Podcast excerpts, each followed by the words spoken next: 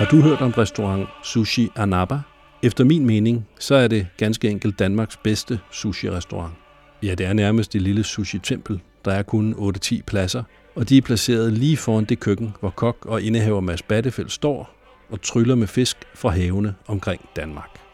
At spise på Sushi Anaba er som at spise på en god sushi-restaurant i Tokyo, med den forskel, at kokken ikke er japaner, men en ung mand fra Himmerland, Mads Battefeldt, der blev udlært kok som bare 19-årig. Siden har han arbejdet i såvel ind- som udland på at blive den velfunderede og dygtige kok, som han er i dag. Den periode, som har formet ham mest, var et år i Japan, hvor han arbejdede 16 timer dagligt, 6 dage om ugen på en sushi-restaurant. Det har du måske læst i den artikel, jeg skrev om Mads i fjor, lige før han åbnede sin restaurant i Nordhavnen. Det var i den forbindelse, jeg optog dette podcast-interview, og planen var, at det skulle have foregået på hans restaurant. Men restauranten var langt fra færdig, så vi måtte finde et sted i nærheden, og der gav jeg bolden op med at spørge, hvorfor han egentlig blev kok. Uh, jeg hvorfor blev kok? Det tror Det har aldrig været... øh, Jeg tror aldrig, det har været et spørgsmål. Altså, det har altid lagt i, øh, i kortet. Ja. Øhm, men jeg husker det første, som jeg gerne ville være, det var bager. Mest af alt måske, fordi min mor hun fortalte, at da hun var yngre, så var hun i konditorlærer. Ja. Altid, elsk, altid elsket kager. øhm, Og så er det jo godt, at vi befinder os et sted, hvor man kan få iskager. Ikke hvilken som helst slags iskager, men fuldstændig frisklavet is, som tilberedes med økologiske råvarer og ved hjælp af flydende nitrogen ved minus 196 grader.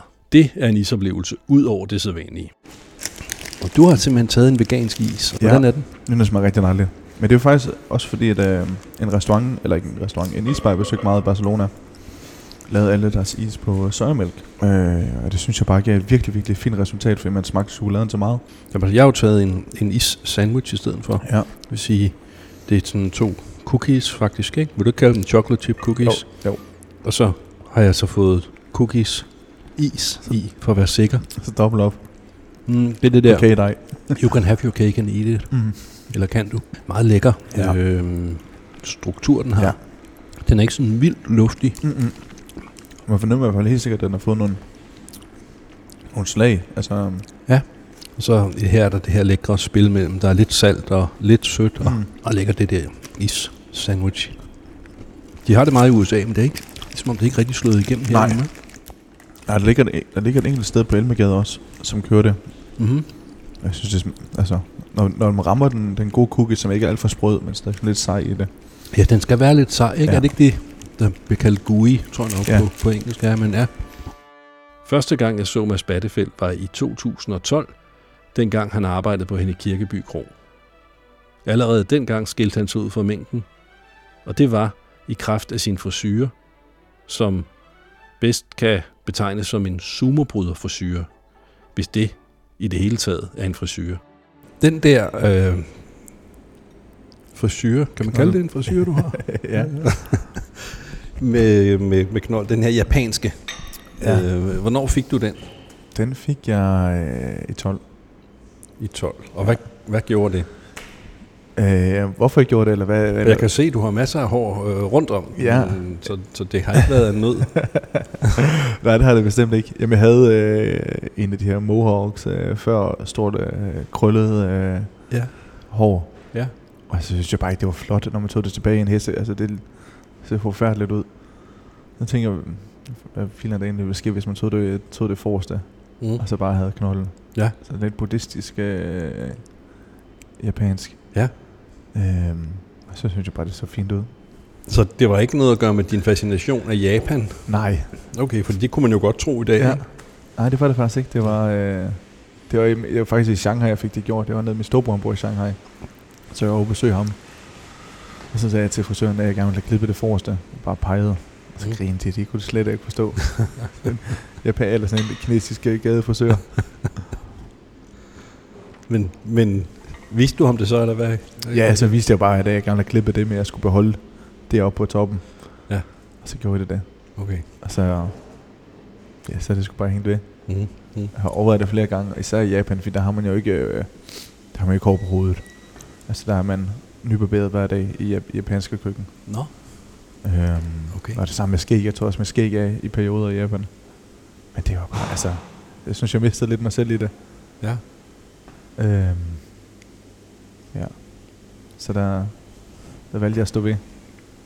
Men Japan, lad os tale om, om, om Japan, om hvordan du, du bliver så japansk. Hvornår beslutter du at, at forfølge det øh, så målrettet, som du har gjort? Det gjorde jeg omkring, da jeg sluttede på, øh, på hende. Ja. Jeg tænkte, at nu skal jeg, nu skal jeg finde mig selv i hvert fald. Mm.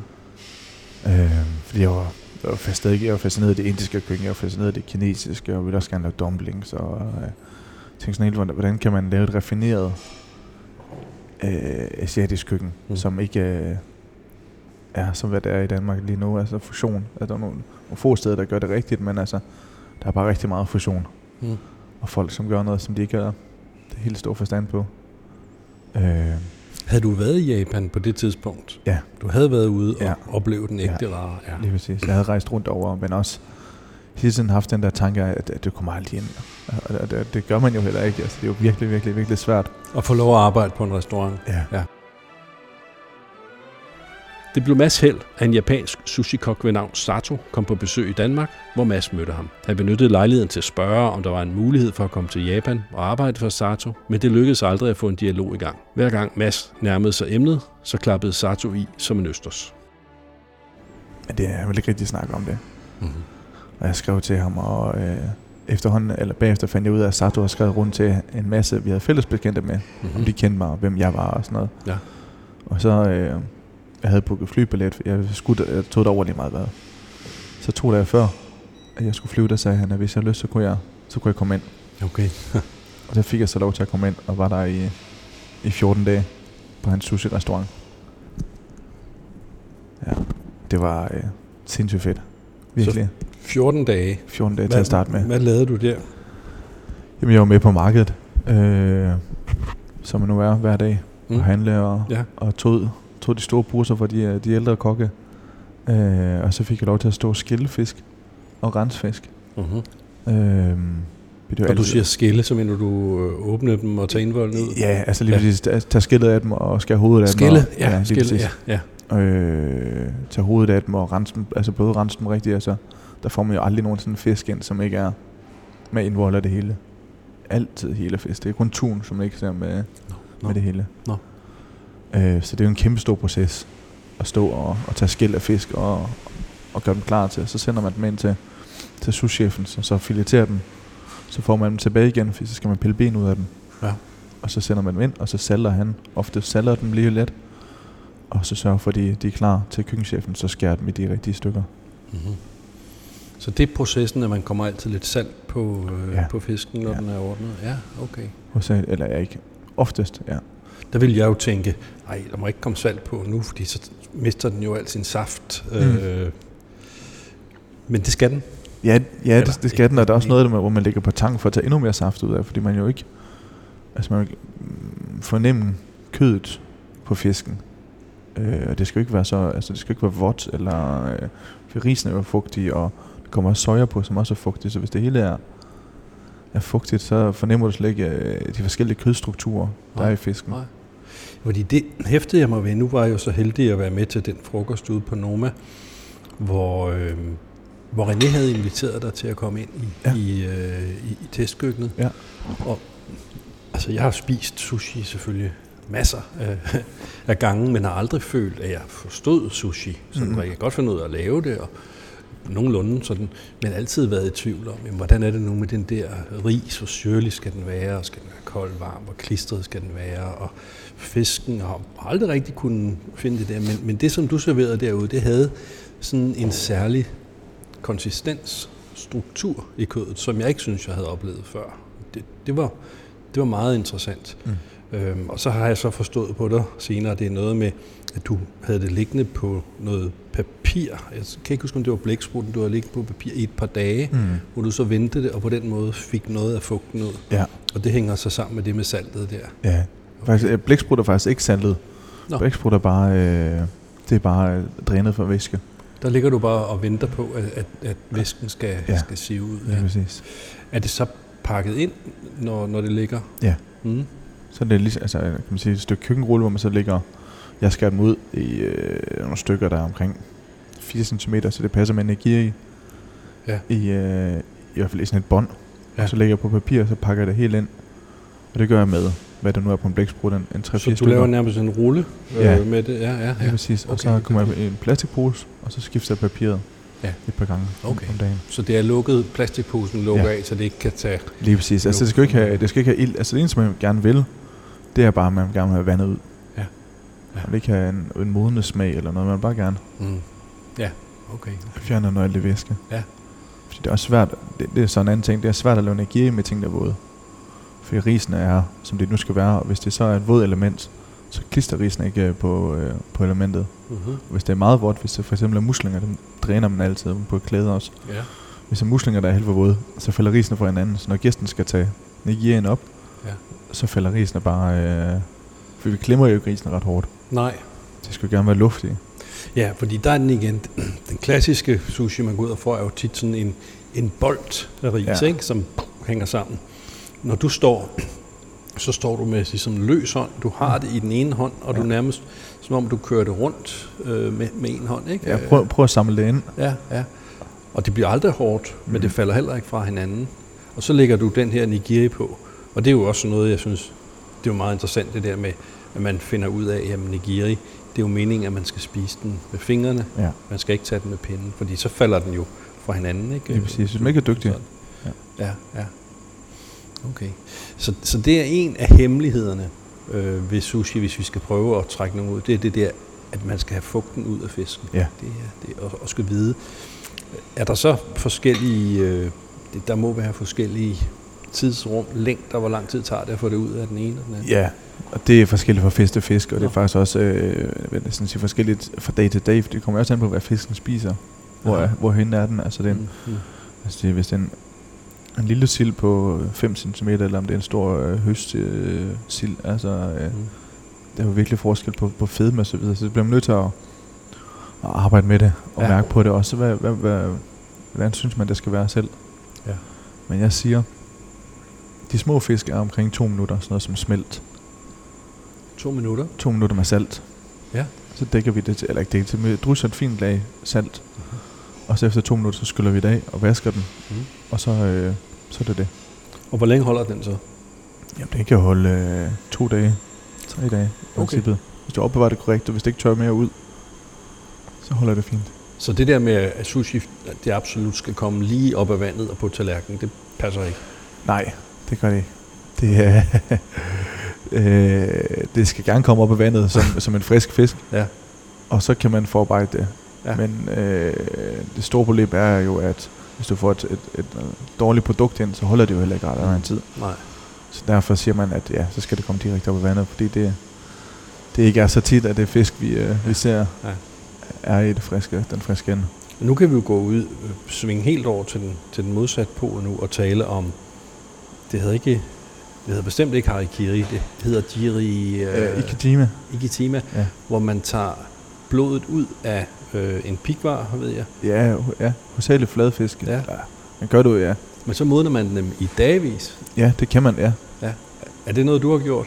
Øh, vi gjorde det en lille smule i, i Japan, og jeg kommer også til at, at praktisere det her, Ja. ja. i og med at øh, der begynder at være nogle kystbåde, øh, der lander her omkring, hvor man kan få levende, Mm. mm. levende fisk. Altså i, i Skagen er det jo meget normalt, at man har et hyttefad, hvor der, der ligger levende Ja, ja. ja.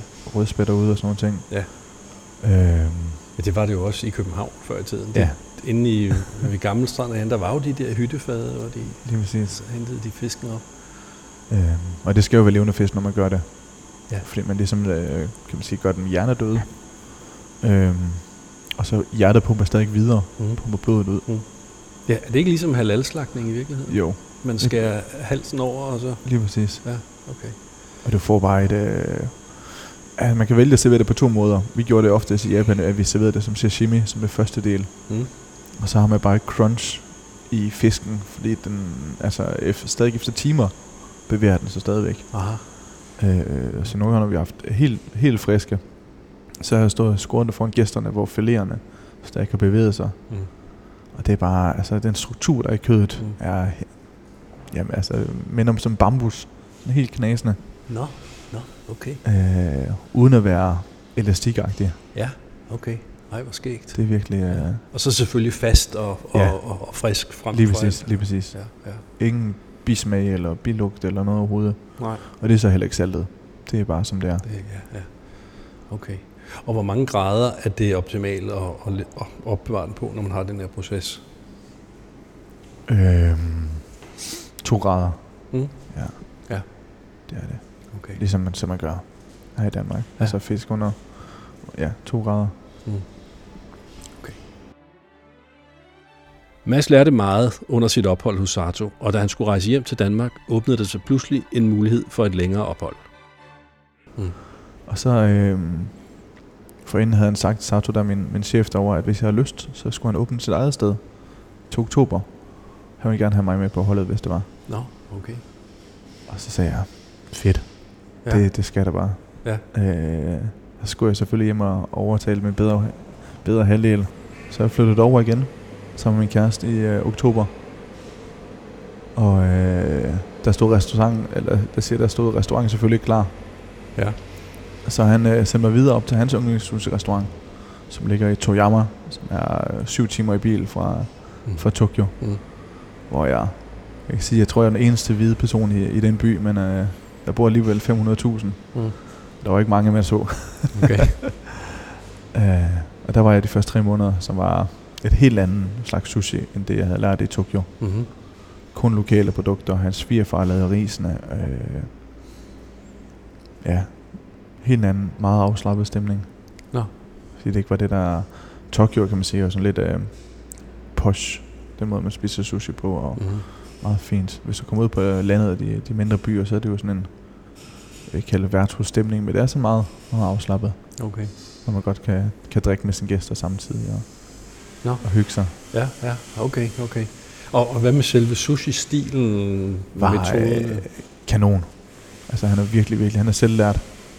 Jeg gjort det øh, han boede i Tokyo før, arbejdede som øh, model og øh, noget grafisk, og bare, bare virkelig træt af det her Tokyo-liv. Mm-hmm. Og når han var ude og spise sushi, så kom det meste af fisk alligevel fra Toyama, hvor han var Ja. opvokset. Mm. Så sagde han, drop det. Så tager jeg hjem til Toyama, og så prøver jeg at gå i gang selv. Og det gik ikke så godt med de to første restauranter. Det gik begge to bankerot. Og så fik han åbnet den sidste. Og så har det bare været en, en kæmpe succes. Altså folk, der tager fra Tokyo op til Toyama med uh, Shinkansen, bare for at spise ved ham, og så tager hjem Ja. igen efter. Så han har lært sig selv, og, Ja. og, fordi der er det jo, vi kender jo den der historie om, at hvis man skal lære at lave sushi i Japan, så skal man først lære at vaske ris, og det tager... Øh, Ja, det siger jo, det tager 10 år, for man, man, øh, Ja. man går i gang. Ja, Men det, det, altså, det er også, som jeg, jeg siger til så mange andre, altså, man starter jo ud af folkeskolen. Man skulle Mm. have haft et friår, men altså, øh, og kan ikke noget. mm. Altså, det er jo ikke så, de er umodne i Japan, men de er lidt mere tilbagetrukne. Så man starter med at, at vaske op, og så får man måske lov til at lægge nogle servietter sammen, og så kommer man over til servicedelen, Mm. hvor man skænker fadøl og servicerer gæsterne, og så først derefter kommer man over og har noget med, med maden at gøre. Okay, ja, ja. Det Så man bruger mening. måske de ja. første 3-4 år på bare at servicere og vaske op. Ja, Og ja, og det, det giver mening, at man har lært hele faget, fordi der er ikke nogen tjener i Japan. Man ser ikke, på sushi-restauranter er der ikke øh, et tjenerpersonale. nej. Der er det lige så meget kokkene, der, der servicerer. Mm-hmm. Øhm. Og så når man er færdig efter de 10 år, så er man jo køkkenchef. Og så, så, har man, så kan man åbne sit eget. Mm. Det tager det også i Danmark. Altså hvis man sådan helt reelt, så bruger man 3,5 år på skole. Ja, ja, ja. Så har man måske et par år som ungkok, og så kan man blive souschef, og så Mm. bliver man køkkenchef. Så kan man åbne sit eget. ja. Så det tager jo også, altså. Ja. Souschefen kan aldrig blive køkkenchef, medmindre han selv stopper. Og det samme med, med mig. Jeg kan ikke blive junior souschef, før at souschefen stopper eller, eller rykker videre. Så det er også med til at gøre det til en meget langvarig uddannelse. Lige præcis. Du rykker dig ikke, altså. Øh, og det er også stillet op i alder oftest. Ja. Det er sjældent, at øh, køkkenchefen er den yngste. Mm. Øhm, så lige meget, hvor meget jeg nu ville, så vil jeg aldrig nogensinde øh, kunne blive ældre jo, end dem, Nej, end nej. den jeg arbejder med. Nej, okay. Øh, og det er også svært, altså det er jo, jeg sige, men det, det er svært aldrig rigtig at kunne vise sit fulde potentiale, fordi man ikke må, man, altså man, man får ikke lov, eller øh, ja, Det var kun, når du lavede personalemad, at du kunne brillere lidt. Ja, hvis der var tid til det. Fik du noget feedback på det? Ja, de var, øh, jeg lavede hotdogs øh, til dem et par gange, som de var meget glade for. Ja, ja. Ja. Øhm. Ja, altså det var, jo, det, det, det gjorde jeg. Men det er også svært, fordi jeg ikke... Hvis man virkelig gerne vil lave, øh, jeg vil ikke kalde det fransk mad, men sådan virkelig flottere, flottere mad, så skulle man også bruge nogle, nogle redskaber, som ikke var i køkkenet. Mm. Øh, der havde vi gas plus og ikke andet. Ja. Men ja, Så du lavede ikke helt stik højre på noget tidspunkt? det gjorde jeg ikke. der skulle også være penge til det, altså. Det var ikke, altså det var ikke uh, god personale mad. Nej. Altså det var, det var fint, men det var ikke, der blev ikke brugt penge på det. Det gjorde der ikke. Okay. Det var, jeg vil ikke sige, at uh, han var nærig, men uh, det var hvad vi, altså det var en stykke og fisk eller, Ja. ja. eller sådan noget. Ja. Det er jo fint, altså det var lidt en anden tilgang, end der er her i Danmark, hvor man de fleste steder i hvert fald tænker, at personalet skal virkelig have god personale, man skal tage Mm. hånd om sit personale. Ja. Det gør man ikke rigtig. Uh, der spiser man det der. Ligesom det var her i gamle dage. Ja. ja. Var du ved at, at, at få nok på et tidspunkt i løbet af de ni måneder? Øh, nej, det tror jeg ikke, for jeg havde ligesom sat mig et, et mål, at jeg, at jeg skulle gennemføre det, og jeg tror også i og med, at hvis jeg var stoppet, altså så øh, havde jeg tabt ansigt. Altså så øh, vil jeg ikke sige, at jeg ikke jeg ville være velkommen mere, men så ville de ikke respektere mig. Mm. Så det har altid været det der med, at, at jeg skulle gennemføre det. Ja. Men jeg fik så de sidste to måneder, hvor der sagde min køkkenchef, at det her ligesom skulle være min eksamen. Så der åbnede han op for den tredje counter, hvor jeg så havde den de sidste to måneder, havde mine egne Nå. gæster. Ja. Øh, og så var det sådan, at det kun var vores stamgæster, der kunne få lov til at booke dagen til. Ja. Og så var prisen halveret af, end hvad det var inde ved hans counter. Ja, okay, Men fint. der fik jeg, ja, der fik jeg muligheden for det. Ja. Så der havde jeg hver dag, der havde jeg 12 gæster selv. Ja. I to måneder. Okay. Og lærte ligesom, for det havde jeg jo ikke gjort indtil. Jeg havde jo ikke rigtig stået og lavet sushi. Jeg lavede sushi til ham. Mm. Og øh, trænede om aftenen, når jeg havde fri. Men der havde jeg sådan rigtig mine egne gæster, og skulle sørge for, at de skulle være færdige til tiden, for der kommer altså nogen bagefter, og Mm-hmm. skulle servicere dem, og jeg skulle også øh, helst underholde dem også på japansk. Kom Ja. ja. altid ind og sagde, snak med dem, snak med dem, snak med dem. Ja, kunne du det? Øh, en lille smule. Ja. ja. Men det var svært. Altså, Okay. det var svært at skulle koncentrere sig om at lave sushi, og så kunne underholde nogle gæster også mm-hmm. Mhm. på japansk. Ja. Men det var fint. Altså, jeg kunne, jeg kunne stille nogle forskellige spørgsmål, hvad de bedst kunne lide. Ja. Og, ja. Og er det normalt, at man at en, at en kok skal underholde gæsterne på Ja. en sushi-restaurant? Ja. Ja. vel? det er det. Ja, okay. Fordi det er også, jeg vil ikke sige men der er mange, der... Jeg sidder jo ikke og snakker med sin kæreste eller sin kone. Altså, man sidder og snakker med, med kokken. Mm-hmm. Det har man besøger. Ja, så. Okay, okay. Øh, også fordi derovre er det et meget mere ydmygt forhold til kokken. Altså der er man glad for, hvis man kommer ind og spiser. Og det er lige meget, jeg vil ikke sige... Øh, hvis restauranten er fuld, så er det lige meget, hvor mange penge du har. Altså du kan ikke få, få en plads. Mm. Man kan ikke rigtig hoppe over den der venteliste der. Jeg tror også, vi snakker lidt om det der med, at der er mange gæster, som reserverer til næste gang, de kommer. Mm. Fordi at, øh, man er glad for, at man kan få lov til at komme ind. Ja, okay. Så det er lidt, jeg ikke sige, det er byttet lidt rundt, men her er man jo glad for, hvis man får gæster. Derovre der er man glad for, hvis man kommer, Ja, kan komme ind. ja, ja, okay. Udbud og efterspørgsel. Ja. Som nævnt er dette podcast optaget før Sushi Anaba åbnede, så vi springer altså lidt i tiden og taler her om restaurantens åbning som en kommende begivenhed. Og det, som du skal lave nu Ja. på din nye restaurant her i, i Nordhavnen, Ja. er det nøjagtigt det samme, som du stod og lavede, samme type restaurant, som da du var i Tokyo? Øhm, det er en blanding af, af Tokyo og en blanding af Toyama også, som jeg også var. Øhm, men tanken er, at det skal være altså, et lille sted, hvor der er, man er ydmyg omkring de gæster, der kommer, og, øh, og maden bliver også en blanding i, i stilen. Men det bliver øh, En blanding af Tokyo og, Toyama, og Toyama. Ja. Ja, ja. det gør det. Øh, men det bliver meget, meget klassisk i smagene. Mm. Øhm, og et lille antal gæster, som vi gerne vil... Øh, altså, jeg glæder mig virkelig meget, meget til at have gæstekontakt og snakke med gæsterne. Og, Mm. øh, og egentlig have tid til at være der for dem, hvis man kan sige det. Vil du så lave de der omakase-menuer? Er det, er det det, det handler om? Ja.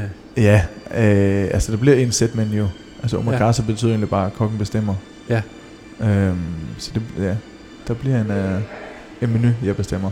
Ja, så, så man sætter sig ned, og så bliver man overrasket. Ja, Mm. lige præcis. Så bliver der nogle... Øh, jeg laver nogle enkle retter, som bliver noget, noget tilvalg, som kunne være... Altså lige nu kunne det være øh, grillet Karl Johanner med salt, og ikke andet. Mm-hmm. Øh, så bliver det sådan nogle seasonal ting, Ja. som jeg gerne vil lave. Sådan noget, som der ikke er... s- Selvfølgelig hører det til i et, øh, eller det hører måske ikke til i menuen, men det bliver sådan noget, hvor man kan give lidt ekstra gas. Uden at det skal være noget, hvor det altid er kaviar eller altid er trøfler, men hvor det for eksempel kan være Karl Johanner, altså Ja. ja. eller kantareller, eller Ja. hornfisk, som kommer lige om lidt. Ja, ja. En speciel ting, ål, som også er Og hvor kommer du til at få dine øh, råvarer fra? hos alle i Skandinavien. Ja. Jeg kommer selv til at tage ud på øh, ud til fiskerikajen i Rødovre om morgenen og selektere, Mm-hmm. hvad de har. Ja. Øh, så det bliver meget fra... Fiskerikajen, det er en, en grossist? Ja, Mm. lige præcis. Øh, og det er dem, som jeg synes, der, der måske gør det bedst på øh, lokalfang, altså kystnære både og, Mhm. og faktisk bare hovedsageligt dansk og skandinavisk fisk. De tager ja. ikke så meget ned fra, fra Frankrig og Holland. Okay. Øhm, ja. Og hvad med at få... Nu ligger restauranten jo lige på, øh, på kajen, ja, så kan du ikke få nogle fiskerbåde til at køre ud og... der er en, der lander i, uh, i Sydhavnen. En, der hedder Brian. Der, uh, der har startet en fantastisk app op, der hedder Blue Lobster, som samler alle de her små kystnære båder her på Sjælland.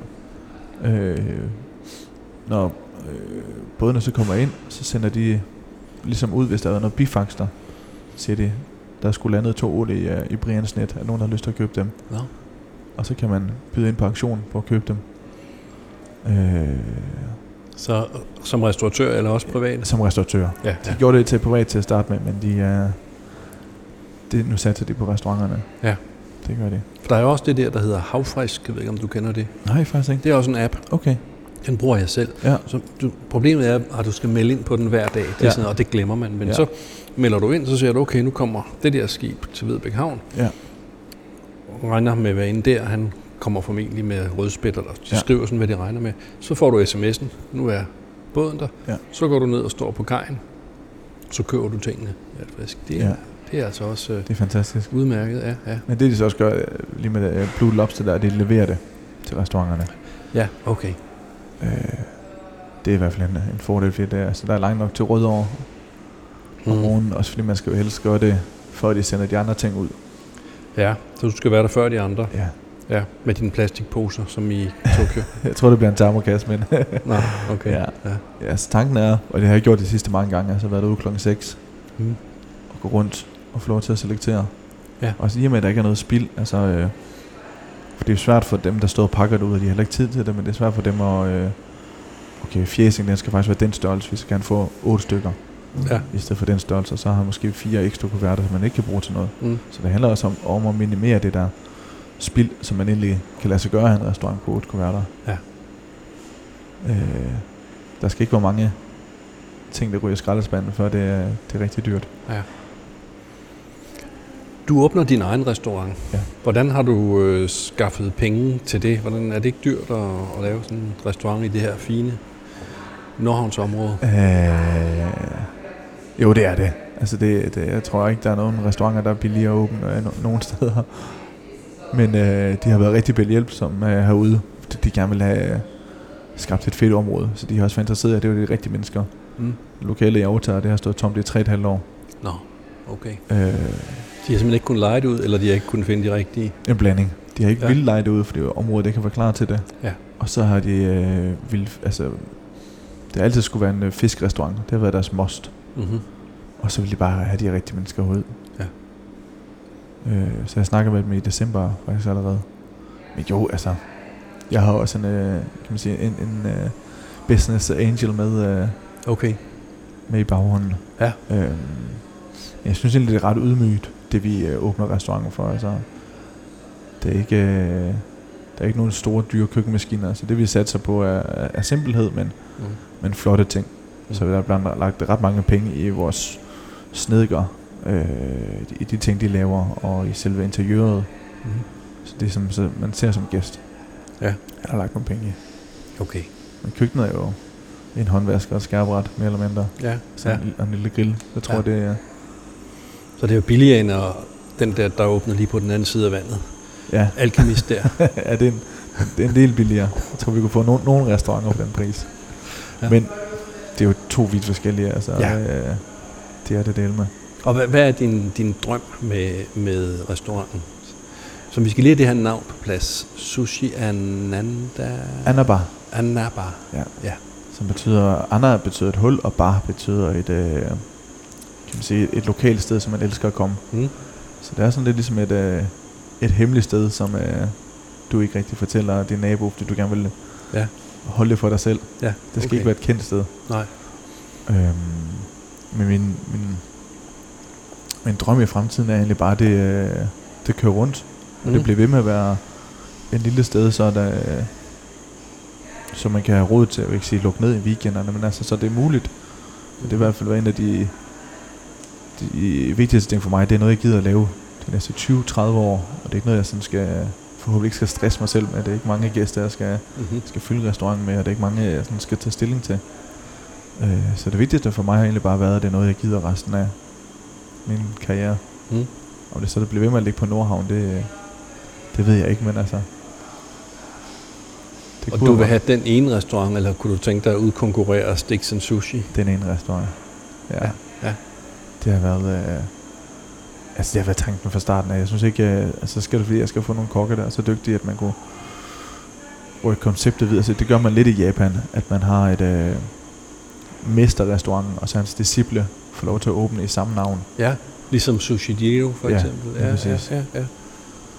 Øh, og så tager man sit, sin mesters øh, navn med. Men altså, det, jeg ved heller ikke, hvor mange køkkenchefer i Danmark, der, øh, eller, der har lyst til at gøre det. Det kunne man jo håbe. Mm-hmm. Mm-hmm. Ja. Ja. Nej, tanken er helt sikkert, at det bare skal være et, øh, et lille sted. Restauranten bliver lille, men opgaven bliver stor. For selvom sushi er blevet en folkespise i Danmark, så er det de færreste danskere, der har oplevet sushi på det niveau, som Mads arbejder med. Jo, men jeg tror, jeg tror helt sikkert, at det bliver en læringsproces. Også øh, måske den svære, at, at, at man skal lære gæsterne også øh, tingene og konsistenserne og øh, hvad det egentlig er. Ja, ja. Øh, altså, jeg, tror, jeg, vil ikke sige, jeg tror, det er en brøkdel af de gæster, vi får, som har været i Japan, men i hvert fald, altså, jeg tror helt, del- jeg tror helt sikkert, at der er en, en masse, som ikke har været, som skal egentlig finde ud af, hvad, hvad går det egentlig ud på? Ja. Hvordan spiser man egentlig, og hvordan, øh, Mm-hmm. hvordan fungerer måltidet? Ja. Altså, det har det i hvert fald bare alle de naboer, der kommer ind og spørger, og alle, altså, siger 90% spørger, jamen, øh, I har da også takeaway, har I ikke? Så nej, det kommer, ikke, det kommer ikke til at ske. så du, så du misforstået alt. Altså, Ja. Det er ligesom at tage en pizza med hjem. Altså, den smager sgu bedst, når den kommer, kommer ind på tallerkenen. Altså, når der sidder en, en pizzakasse, så er den våd, og bunden er, altså, det, Det, det, er jo, det er jo et spørgsmål om sekunder. lige præcis. Ikke? Altså magien, det er jo, den er jo øh, to minutter, Ja. Så er magien over, Ja. så, øh, så er det noget andet. Det samme energi, altså det er, øh, folk får også at vide, at de skal spise det. Altså, det skal ikke, øh, ikke sige, de skal ikke snakke, men altså, de skal spise, når det er der, så kan de Mm. snakke de resterende fem minutter, før der kommer et stykke igen. Ja, ja. Altså så, eller... Det er i hvert fald synd, hvis folk ikke gør det. Altså, det er synd, hvis man misser den, den rigtige oplevelse, Mm. bare for at sidde og snakke. Mm. Mm.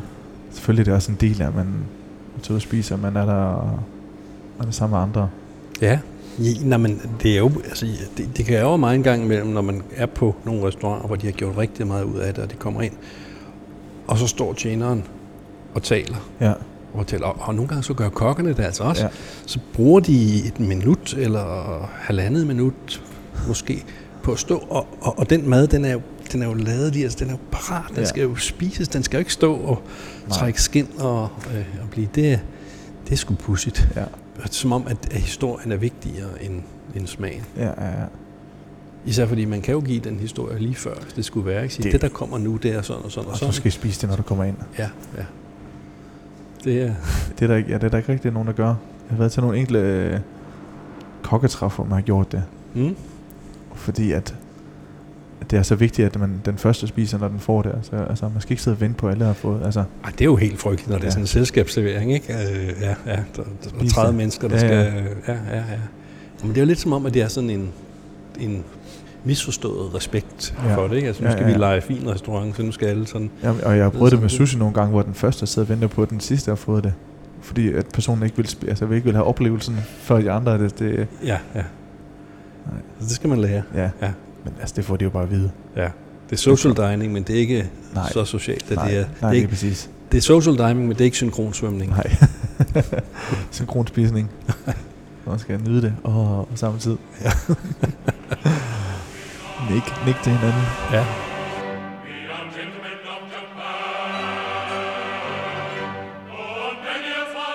Du har nu hørt historien om Mads tid i Japan og lidt om hans nye restaurant. Hvis du vil høre, hvad det var, der formede den helt unge Mads Battefeldt og såede de første japanske frø, så kommer den historie her. Men hvornår dukker det japanske op, øh, ønsket om det japanske hos dig? Jamen det gjorde det faktisk allerede dengang jeg stod i lære. Havde vi sådan, at vi samlede alle øh, drikkepengene sammen, og så tog vi afsted ud og spiste en, en gang om året. Mm-hmm. Og der var et år, hvor vi øh, tog til Barcelona, hvor vi spiste på en restaurant, der hedder Dos Padillos, som er, de siger asiatisk øh, spansk, men det er hovedsageligt japansk spansk. Mm. Hvor man øh, sidder og spiser tapas, tapas størrelser, men med asiatisk smag. Øh, og det blev jeg sindssygt forelsket i. Øhm, så jeg fik faktisk en aftale i stand med dem, at jeg komme derned et par måneder senere, når jeg var udlært. Og så tog jeg et halvt år som, øh, som stagiaire der. Det var der jo lige, hvor du var blevet udlært. Lige præcis. Ja, ja. Ja. Okay, og hvad var det, der fascinerede, øh, der gjorde, at du gerne ville det? Jamen, det, øh, det var bare smage. Altså, øh, når man kommer fra, fra Jylland, så er, det, så er det ikke så, lov, eller, så er det ikke så tit, man får lov til at, at smage ting, som man ikke har smagt før. Det var bare det, var bare det der med at, at, at få nye ting i munden, altså noget, man aldrig nogensinde har smagt før. Altså, man kan ikke øh, sætte det i forbindelse med, andet, med, med noget andet. Det fascinerede mig helt vildt. Var det den der berømte umami, der ramte dig, eller, eller hvad var det? Ja, ja, ja og det jeg tror jeg ikke rigtigt, man kaldte det dengang, men det har det nok været. Så umami, det kaldte man det slet ikke dengang. Det eksisterede ikke rigtig så meget, i, i hvert fald ikke i den kokkebog, jeg læste. Mm-hmm.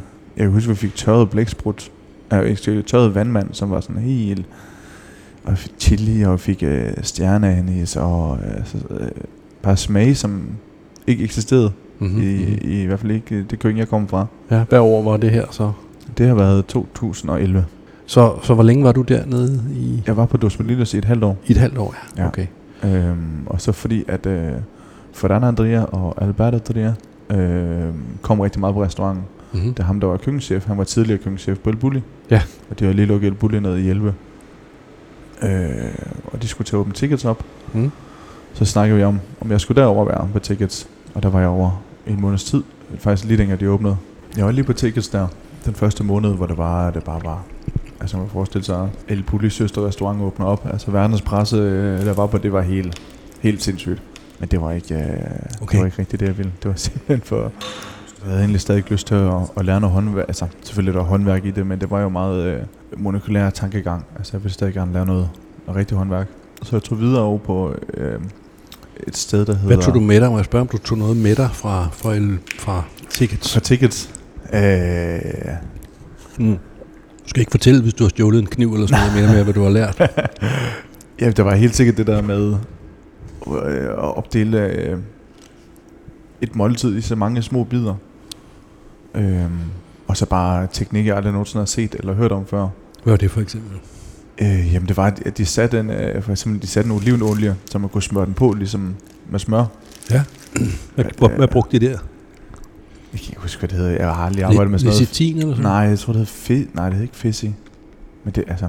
Jeg har, jeg har aldrig Okay. arbejdet med det, så øh, udover lige, lige en kort periode der. Så det blev sådan en slags margarine, eller hvad kan man ja, kalde lige det? præcis. Ja. Ja. Altså, når du, når du så kommer i kontakt med øh, almindelige temperaturer, altså med kropstemperatur, så smelter det ud ligesom olivenolie. Ja. Så man kunne få smørfornemmelsen på læberne, men stadig olivenolie-effekten på- i munden. Nå, det lyder sjovt. Det var, altså det var bare sådan et lille stykke brød med olivenolie, og så hjemmelavede ansjoser, og så øh, lidt oliven, tomater. Ja. Så det var altså, det var det, der også synes, at det gode ved tickets, det er de der, det er stadig klassiske smage, Mm. men bare skjult, Ja, man kan sige. ja, ja. Okay. Og hvor tog du så hen? Så tog jeg videre på noget, der hedder Alkimia. Ja, over på den anden side. Øh, Øh, også, i, øh, også i Barcelona, men op ved Sagrada de Familia. Ja. Men øh, så var det en helt anden modsat grøft, altså katalansk mad. Med, er, det, er det ikke også en øh, Albertaria-ting? Han hedder... Øh, øh, Jordi Villa, om der er køkkenchef der. Øhm, nej, øh, og det var en helt anden boldgade. Altså, øh, jeg fik at vide første dag, da jeg stod og ventede udenfor, at øh, her snakker vi ikke engelsk, vi snakker lidt spansk, men vi snakker katalansk. Åh. Og der havde jeg lige lært at snakke en lille smule spansk. Okay. så der var, det var ligesom at starte forfra. Ja. Øh, men det var, øh, det var virkelig lærerigt. Altså det var ligesom at komme i, i skole i det fransk køkken, og så bare på med dyb katalanske smag. Mm. Altså det var, når tingene det bliver gjort, så bliver det gjort sådan. Ja. Og det ændrede man ikke på. Altså, øh, Kan du give et eksempel på det? øh, jamen det var, altså jeg stod på kold. Jeg fik, jeg fik øh, selvfølgelig det, som jeg siger, det, det sværeste parti, så det var, at øh, hver dag, så blev alt smidt ud. Mm. Selvom vi havde lidt tilbage, så skulle man starte forfra. Ja. Og det var lige meget om, om tingene godt kunne holde sig. Altså det, det kunne det godt, men selve konceptet var, at det bare skulle være frisk hver evig eneste dag. Okay. Øhm. Ja, så blev bare øh, lavet cannelloni selv, hvor vi lavede pasta, og vi lavede fyldet, og øh, øh, lavede gnocchi, hvor vi stod og rullede gnocchi selv i hånden. Og Hvordan lavede I pastadejen? Det var en, det var en rigtig, rigtig, rigtig tør øh, pasta. Øhm, Var det noget med melet ud på bordet, og så et æg i midten, og så lige med præcis, hænderne? lige præcis. Okay. Og det var sådan en, der gjorde ondt i håndledene til sidst, fordi man Ja. ja. havde jo ikke en maskine til at, at stå det eller noget. Jeg har tit tænkt på det der. Det er egentlig sjovt, at vi nu skal tale pasta, når vi taler spansk, men, men hvor stor forskel er der på resultatet fra, Ja. om du kører mig det op i din, ja, din røremaskine ja. Ja. med dejkrogen, som jeg, lovende hund, gør, Ja, eller du står der og gør det med hænderne. Har du prøvet at gøre det sådan sammenligneligt? Mm, ikke hvor jeg stod med, øh, med resultaterne, men altså jeg kunne forestille mig, når du kører på rørmaskine, at du får en meget mere sej, altså øh, man måske aktiverer noget mere gluten, Ja. end man vil gøre, hvis du øh, står og laver den i hånden. Okay, ja. Og derfor bliver det sejt, fordi der er ja. Gluten i. Ja, ja. Okay. Ja. Men det var, øh, det var et vanvittigt, vanvittigt fedt sted. Øhm, og det var fra mandag til fredag, og så lørdag og søndag havde vi lukket. Han var familiefar, Mm-hmm. mm. så han øh, han var den eneste Michelin-restaurant i, i Barcelona, der havde åbnet om mandagen. Mm. Hvilket så også gjorde, at det var den, den travleste dag. Ja. Altså, det var helt... Kom ind til ingenting, og så videre man bare har hjernedødt travlt på frokostdag. Ja. Altså, det var sådan noget... Øh, men det er også en af de steder, hvor jeg har været, hvor der var blandt taget allerbedst hånd om personalet. Altså, vi spiste klokken 11, fik vi øh, personalet med første gang. Altid tre serveringer. Mm. Øh, og så når vi var færdige med, øh, med frokostservice, så var der siesta for dem, der havde tid. Tre timer. Mm. Øh, og så når vi kommer tilbage igen, så er der personale med igen. Og så kan vi i gang med service. Jeg tror, vi kunne åbne køkkenet op klokken halv otte. Ja, åbne køkkenet. Mm. Så havde vi sidste seating klokken 11. Mm. Og var færdige venner i tiden. Okay, så det var Ja. lange dage. Ja, det var det. Og så fandt jeg ud af, at rengøringspersonalet, de kom jo lidt før øh, de andre kokker, så det kunne jeg passe med at kunne møde ind sammen med dem. Og så kunne jeg måske være nogenlunde foran Nå. på partiet. Men det var, øh, det var et godt år. Hvorfor var det svært, øh, det kolde parti? Jamen, det var, øh, der var mange retter. Mm.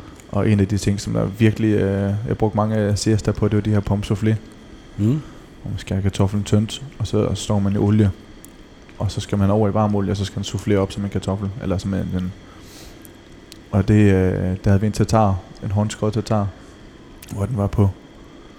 Øh, det var bare, altså, som alle ved, der har prøvet at lave det, så det er ikke altid de kartofler, de gider at soufflere. Mm-hmm. Så hvis man ikke fik, og man kunne kun nå at lave det i gang på de der to timer, der jeg havde øh, Ja. siesta. Så hvis jeg ikke nåede at få lavet den dag, den dag, så var jeg så endnu mere presset på dagen efter. Så du kunne godt lave dem på forhånd, så de lå klar? Ja, vi lavede dem faktisk, hvor de, de kun lige nåede souffleret op, så tog vi dem af, af varmen, og så lagde vi dem på papir, og så havde vi dem øh, på køl. Og når vi så skulle bruge dem, så frisk soufflerede vi dem lige op igen. Mm. Og det var hårdt. Altså, det synes jeg. 19 år ikke lige øh, blev udlært. Men det var fedt. Altså, det gav virkelig noget, noget hår på brystet, synes jeg. Mm. Mm-hmm. Så du blev der et år, Mm. og så hjem til... Så hjem til, til Aarhus igen, Mm. hvor jeg så øh, sendt forskellige ansøgninger afsted. Mads sendte blandt andet ansøgninger til Restaurant Relais, og han fik faktisk et job. Men ikke helt det, han troede. Øh, og grunden til, at jeg sendte til Relais blandt andet, var faktisk, at jeg har haft Puk Lise som gæst. Men jeg var der, for han har også været på Elbuli. Og min køkkenchef var hans gamle køkkenchef. Så det var... Øh, det var bare, det var sgu fedt. Øh, at få de store nogle med kokke på det tidspunkt øh, på besøg. Men der troede han, øh, da jeg kom tilbage, og jeg kom derover på prøvevagter, der troede de, jeg var elev. Og jeg var, var så ung. Ja, og jeg var udlært. Ja. Så det var lidt en skuffelse, at jeg kom derover til København fra, fra Jylland. Øhm, og så var det bare hele misforstået. Øhm, Okay. og så var jeg faktisk også lige forbi øh, Dragsholm og være øh, på prøve. Og så var det meningen, at jeg skulle snakke med Claus Andriksen om, om fredagen, øh, ugen efter jeg havde været på prøve. Og så ringede Paul om aftenen, torsdag aften, og sagde, at øh, havde du lyst til at komme herned forbi?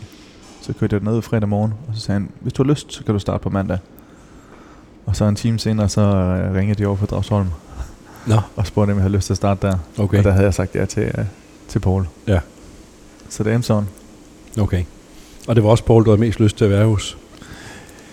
Ja, det blev det. Altså, jeg kendte ikke så meget til Pauls, øh, til Pauls mad på det tidspunkt. Altså, jeg kan sige, at jeg var en jyllands dreng, men altså, der var ikke, øh, der var ikke meget af det, det københavnske øh, cuisine, jeg kendte. Mm. Øh, men ja, altså, jeg er jo vildt fascineret, og han har også brugt så meget for de forskellige områder i verden, Mm. og så meget smag. Ja, for han, han har jo ikke været på den nordiske, han har været sig selv, ikke? Øh, gjort, som han ville også have haft Ja. meget asiatisk, ikke? Rigtig Ja. meget. Så, så det må have været en... en øh, Det var et fedt sted. Det var ja, det. Ja. Og så bare være med til noget nyt. Mm. Altså det var vil ikke sige, det, var, det kunne også godt være lidt frustrerende i starten, fordi jeg ikke rigtig vidste, hvad, hvordan vi skulle gøre det. Altså vi lavede mange ting om, Mm. for at finde en rigtig stil, og han skulle jo lidt forny sig selv jo. Ja, ja. Så når I lavede ting om, var det sådan, I havde noget på kortet, og så tog det af, eller var det? Ja, ja, og så vidste vi ikke, om det skulle være, altså skulle vi købe frokost sådan, eller skulle morgenmad, så tallerken se sådan ud, og så det var meget eksperimenterende i starten, men Mm. det var jo, altså det var, var jeg helt, Mm. mm. helt klar på. Hvad lærte du på øh, Henning Kirkeby? Øh, måske at være sådan omstillingsklar, ikke? Altså der er aldrig noget, der er, der er bestemt. Mm. Øh, Paul er, er jo det der, altså, så skifter vi fem minutter før, eller hvis der er et eller andet, der går galt, så laver vi det helt om. Ja. Og det kunne vi også, i og med, at vi havde en have. Altså det var det, det mest fantastiske var, hvis vi fik folk ind, som ikke, eller det var ikke det mest fantastiske, men det mest fantastiske, at vi havde muligheden, når folk kom ind og ikke kunne, øh, kunne spise det ene eller det andet, så løb man jo bare ud af haven og, og fandt noget. Mm. Og så var han jo ekstremt kreativ til at få det så samlet til en god ret. Ja. Øhm, ja, det tror jeg, det var det, jeg lærte allermest. Kreativiteten Ja. i det, ja, ja, ja. Helt sikkert. Og så bare... Det, ved jeg ikke, altså, det var en periode, hvor vi øh, også lavede, begyndte at lave charcuterie selv. Jeg tog til Spanien igen i øh, en, en vinter, et vintermåned, hvor vi har lukket jeg op på et sted, der hedder Sagas, der ligger nord for Barcelona, som leverer topprodukter ned til Barcelona på øh, blodpølser og fuet og øh, skinker og sobrasader. Ja. Hvor jeg var en måned. Også igen som øh, stagiaire, bare for at lære håndværket, så jeg kunne tage noget håndværk med tilbage til, til hende, så vi Mm. kunne lave nogle, nogle skinker og pølser og Ja. alle de der ting selv. Okay.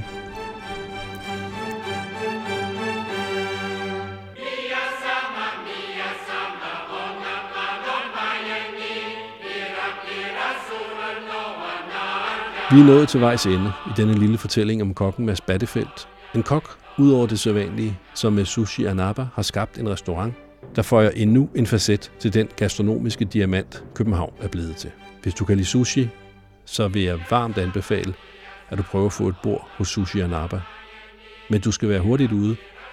Reservationerne bliver frigivet hver anden måned, og de plejer at gå som varmt brød.